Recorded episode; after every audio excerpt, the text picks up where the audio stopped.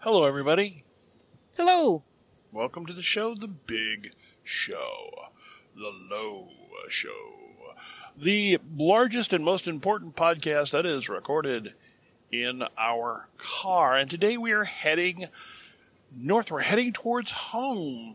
We're having a uh, one of those trips that kind of turned sideways on us. Bottom line is, we bought a, a, new car, well, a newer car recently. And one of the quirks that we found out about this car is that it does not have, nor did it ever have, a spare tire.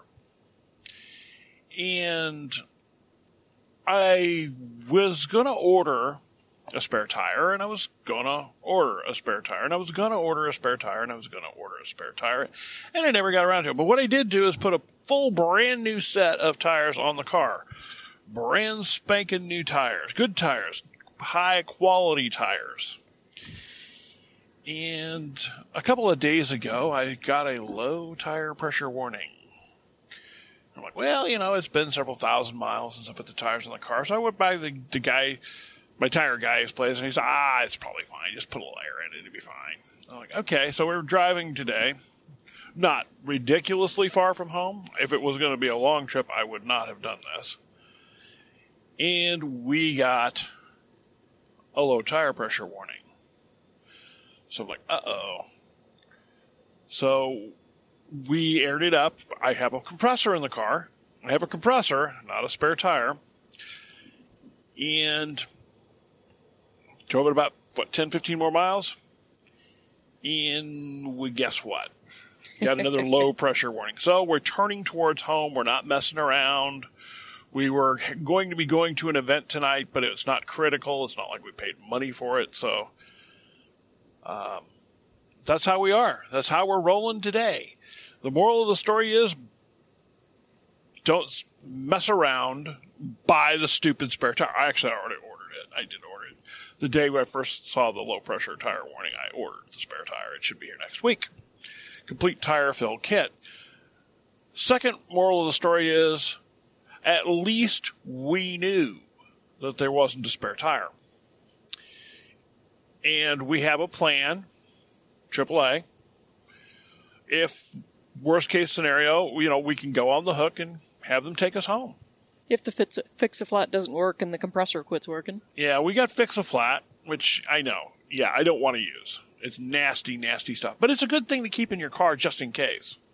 Even if you do have a spare tire, it's still a good thing to have a can of fix a flat in the car. Nobody you- buys that stuff because they want to use it anyway.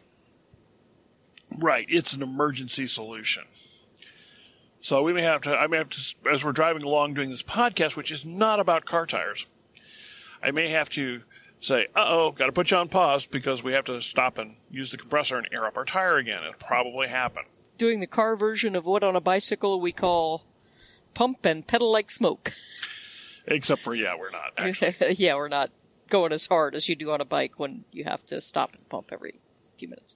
Instead, we're talking about why bother with the fruits and vegetables thing when prepper stored foods are pretty cheap, have an extremely long shelf life, and provide plenty of calories.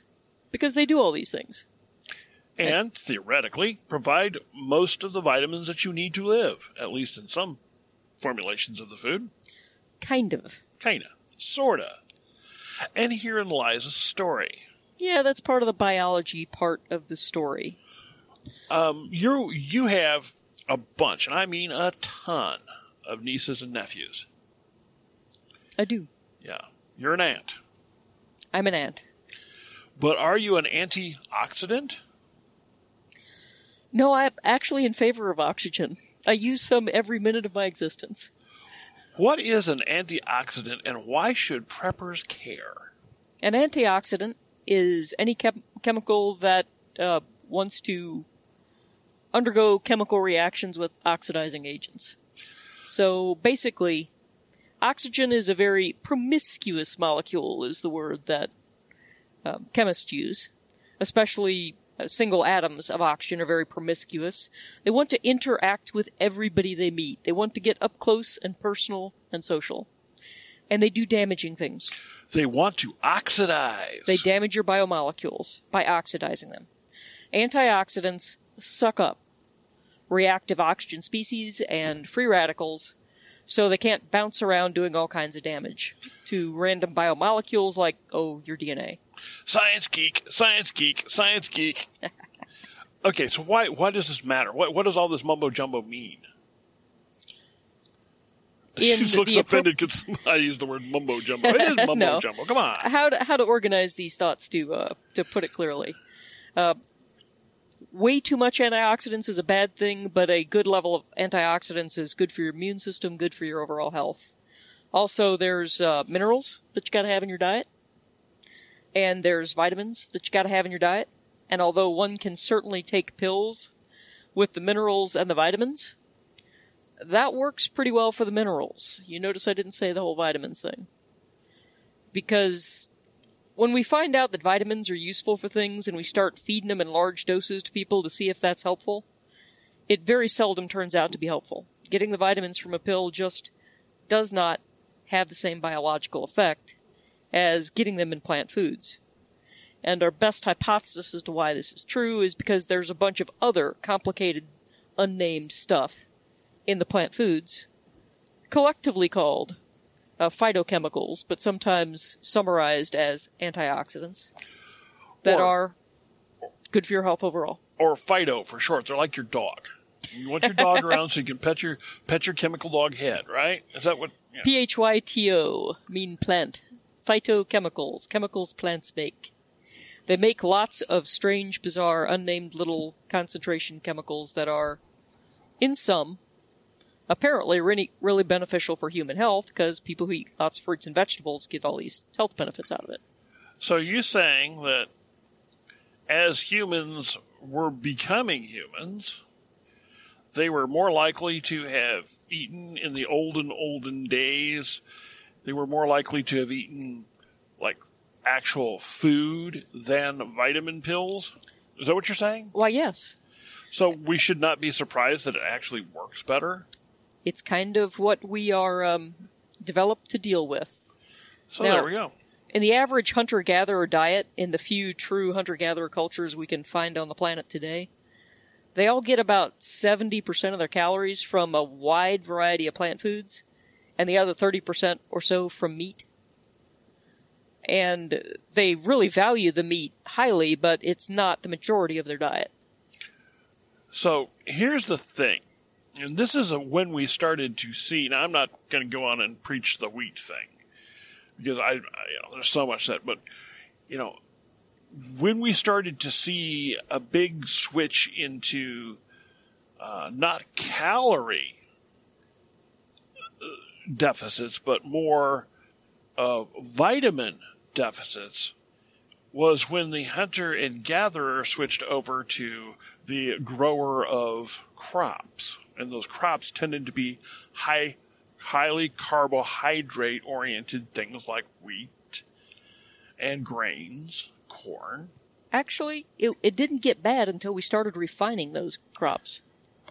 The the whole grain crops, you didn't see a whole lot of that. There were some things in some places, yeah, but it didn't really get widespread until the Industrial Revolution when they started. Well, Uh, I, I, was. I was getting that part. But go right ahead. Sorry, Yes, I was getting ready to go. I was really ready to go to the go to sea with you. But you go right ahead. I was just getting ready to to and by the way, whole grain is better.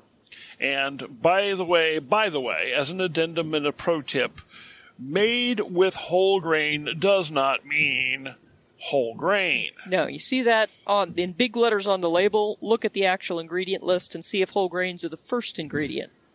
Yes, made with whole grain. Wheat flour and enriched flour actually mean the same thing. They mean mostly nutrient depleted flour that was stuck a few specific vitamins back into to make you feel better about it. Although my favorite whole grain advertising ever is popcorn. Yes, a whole grain food. Yes, Really? it is. It always has been. Thank because you. you pop open a whole grain. This is facepalm. type stuff. you know what I'm saying?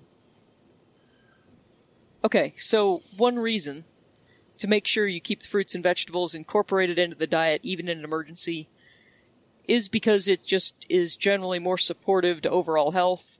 The vitamins and minerals are the full range of stuff you're going to need and are biologically appropriate forms.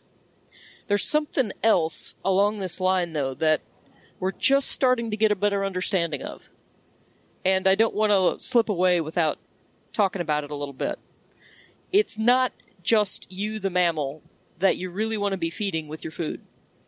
It is also your gut microbes. Oh boy, gut my. We could do a whole podcast on gut microbes, and nobody would listen to it because it's a podcast on gut microbes. I just listened Sorry. to a whole book on gut microbes. What do you mean? And it wasn't my first. Come on. Yeah, well, you got a lot of guts to do that. no, I've, gut also, microbes. I've also got a lot of microbes. I've Dude, got seriously, you don't realize how many microbes you've got. Well, you do now because you're you're a microbe chick. She's a microbe chick. as far as different genes occupying the space you uh, casually call you.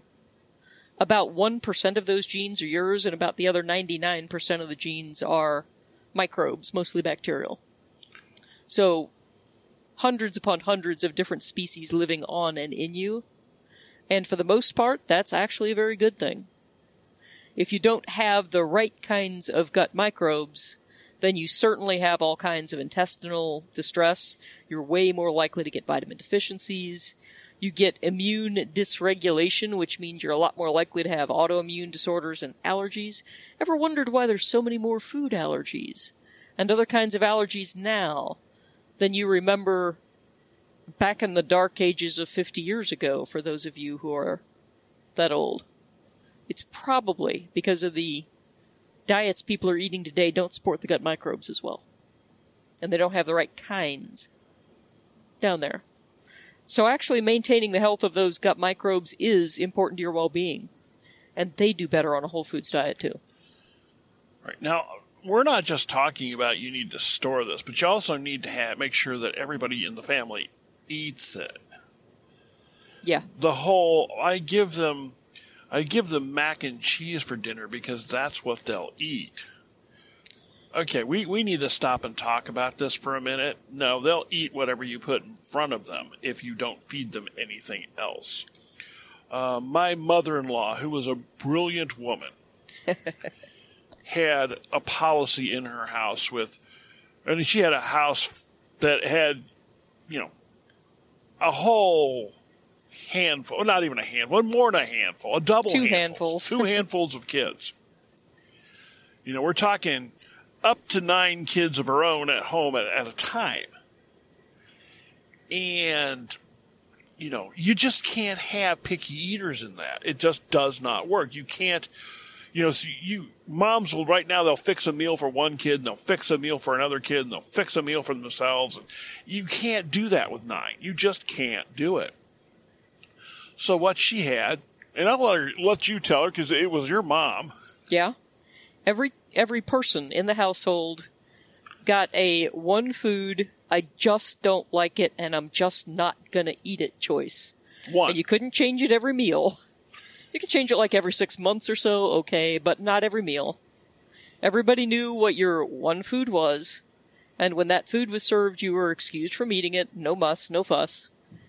Everything else you need, you ate the minimum amount required to give what she deemed to be the required nutrition from that food item. and she would put that minimum amount at least on your plate if there was any doubt. Yep. If there was any doubt that two those two green beans that you picked out, that ain't gonna get it done. But we all knew the size of the serving spoon that was the minimum or whatever it was for that particular food item. I didn't like Brussels sprouts, and it turned out to be five Brussels sprouts, four if they were really big, was the minimum she considered the uh, healthful dose, Unless- which would line up pretty well with current nutritional definitions of a serving, by the way. Unless, of course, you had chosen Brussels sprouts as your exemption, which I believe you sometimes did. No, I, I sucked it up on the Brussels sprouts because I really didn't like dumplings. Oh, I love dumplings. Yeah, lots of people love dumplings. I And my mother apparently made lovely dumplings that most of the world appreciated. Yeah, my mom was. You all can split up my share. All right. She made killer dumplings. In fact, my mom, she knew when we came home that, that chicken and dumplings was my thing. So she'd want to cook that for me. But the wife, if she went with us, I mean, she was like, Ugh, I can't say no because it's my mother in law, but, oh. So I pretended they were the Brussels sprouts, and I sucked it up and ate them. But she, you gotta admit, my mom made different kind of dumplings. She made more of a biscuit style dumpling. Yeah, that was a different. which kind. wasn't as like the the noodles that just kind of lay there and you you eat them and they bomb your stomach. Those things. I'm not going to talk bad about my mom's dumpling. People tell me they were wonderful. Well, hers were light and fluffy too. So I actually had your mom's dumpling. She was a very good cook. Anyway, and you know that kind of stuff you just have to do if you have nine kids. Now, I can also tell you, and this is the truth. Well, it's the truth because she told me it was, and I believe her. Um, if you take the proper approach and you scope it out well, the every pie can be perfectly divided into 11 exactly identical pieces. You can, and it is an extremely simple approach. You don't need any complex geometry to get no, this done. you don't need you don't need to to uh, hire a mathematician. No, No, it's no. just much easier than that. You Here's give how the you do it. oldest child the cutting knife, and you give the other children choices of sizes from the smallest person up. So the oldest child, the person who's cutting, gets the last piece. Yes. And is extremely motivated to make the pieces as even in distribution as possible. I mean, Works th- like a charm. is that not brilliant? is that not brilliant? If That's brilliant. Yeah, your folks were smart cookies. I'll give them that. They weren't born no yesterday. So anyway, pressing right along. Antioxidants. Antioxidants, vitamins and minerals, uh, also fiber. Fiber. Fiber. There should be a song there. I don't know of a fiber song. Oh, that, let's just not go there at all. Let's just absolutely not go there. Oh, oh! I just, Right. I just thought of something. Let's move right past on that one. Yes, we're going to go move. to the fact. We're going to just move it right through the system. It's just going to go right through the system. That not having fiber in your diet is very bad for your constitution, as they would have said. I'm going to tell you that I tried to save one, you, folks. one thing. Well, no, this is this is okay. One thing that you're not going to see a lot of is a vegetarian with constipation. It just doesn't happen all that much because vegetarian diets tend to be very high in fiber, and that helps your digestive tract. Now, we're joking about this. I mean, we're we talk. You know, it's poop stories are kind of funny.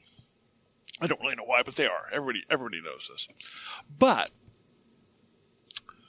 when you're looking at storage and survival food, a lot of the stuff, even though it may be high carb, is not high fiber. Okay? And then you, you'll have canned and stored meat, which are high salt, but contain no fiber. Okay? There's a lot of storage food and stuff that just doesn't have a lot of fiber. Now, Yeah, you can easily fix this. Rice dishes and all those pasta dishes. Yeah, you can easily fix this. Very easily fix this because many different types of beans are loaded with fiber. All beans have a pretty good fiber. Uh, But some of them have even more than. Yes. Yeah. So, you know, just keeping a good supply of beans. They're cheap. They're easy to store. They'll last forever if you keep them dry. And Every they give you the, food collection in the world probably contains a bunch of uh, chili mix. yeah, great stuff. Tasty, uh, can cover up the, the stank of bad pepper food that we have to, but they contain fiber. Yeah. And fiber is good. You don't get fiber from like refined flour Or potatoes without the skins. or corn, ground corn. Or pasta.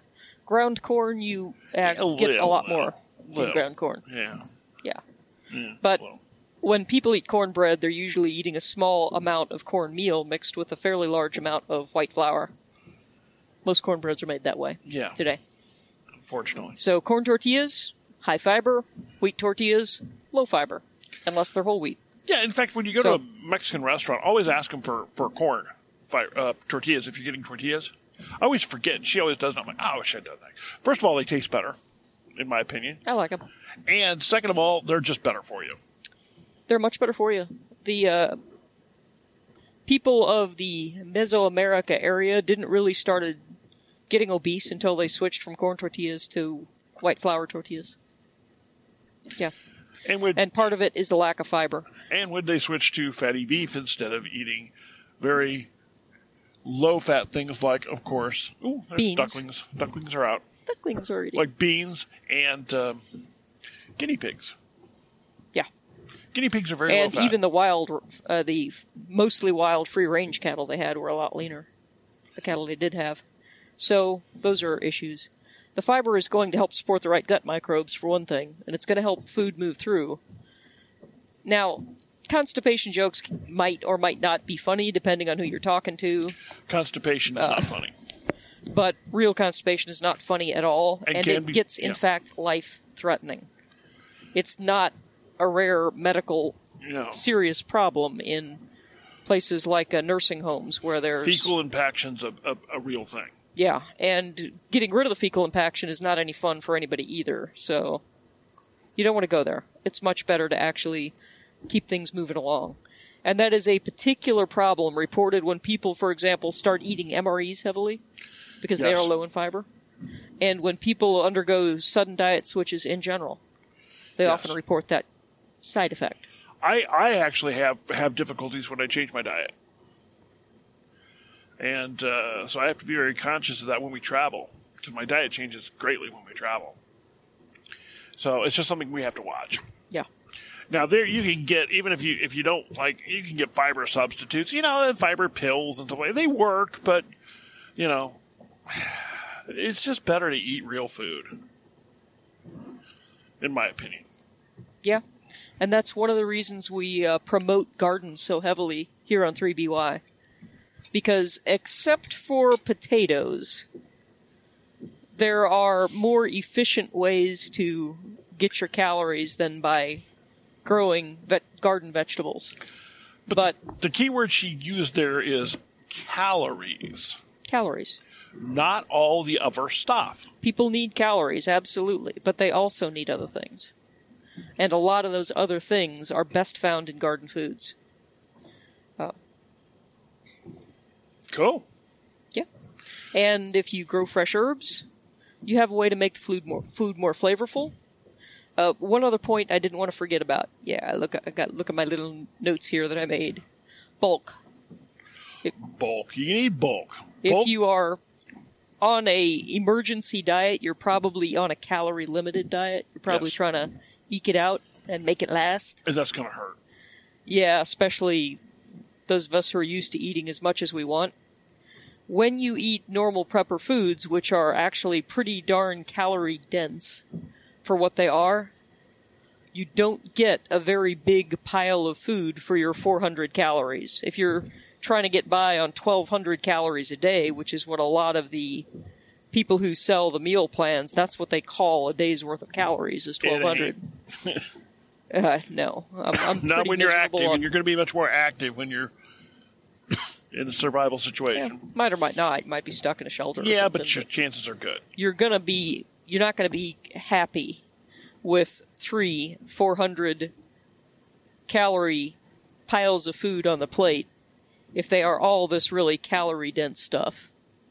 That's like half a cup of dry cereal with reconstituted milk and a reconstituted orange drink. That's like a small little plate of a pasta with white sauce dish kind of thing. You want to make it look and feel like a meal and stick with you like a meal. A great way to do that is to toss in a bunch of veggies, and you can pull those out of your own garden or out of your dehydrated food in the winter. So, those are all reasons. And dehydrated food, depending on what it is, if you, you use your garden and you dehydrate, or at least get some garden produce from the farmer's market and dehydrate, Uh, you can get a lot of good uh, nutrition into pre-made or ready to go prepper food. Yeah, Like- he doesn't even know how many, how much green powder from pulverized dried greens he has had hidden in his tomato sauces over the years. I got a pretty good idea, yeah. and I have not. Got I admitted it after a while, and oh, okay, I hadn't noticed that. That's probably a good idea. And he started adding it when he was doing the cooking. Yeah. And there are other things out there that are really good for you that you can put into your cooking that you'll probably never notice. Or if you do, that you'll find it good. One of my favorite ones for her, I'm not a big fan of it, but it's one of her favorite things, is nutritional yeast. Oh, I love nutrition. Now, you, you, nutritional yeast is not like the yeast you bake with. It's a, it's a different kind of thing. It's generally found, in, it's a substance that's kind of flaky. It tastes it looks kind of disturbingly like goldfish food if you Yeah, it does have, look like have kind of- never seen it before. but you know it, it adds a buttery flavor if nothing else. I mean, yeah, it's, a, bu- it's, great on a, popcorn. It's got a savory feel, kind of like the groove of cheese without being cheesy. It's kind of hard to describe, but it it's one of those things that you can use and, and put it in all kinds of stuff, and nobody will ever really know it's there. But it adds a lot of nutrition to it. Now, the one downside for preppers and nutritional yeast is it doesn't last for long. Yeah. I mean, it's not a It's long. about a year. Yeah, and you pretty much need to use it up. Well, there's a service station that fixes tires. Where why couldn't you have been two towns down the road? Yeah, we're tire pressure again. So Okay. So we'll pull over. We're gonna- actually, got we're gonna pull- Nice, uh, we're safe gonna- spot. we're gonna say goodbye for this podcast. Are you are you got it wrapped up? You think? That's what I wanted to pass along. Grow some herbs too for nice flavor. Okay, I'm gonna pull over to that parking lot over there, and we're gonna air up our tire. We- We made it a pretty good way. So we'll talk to you next time.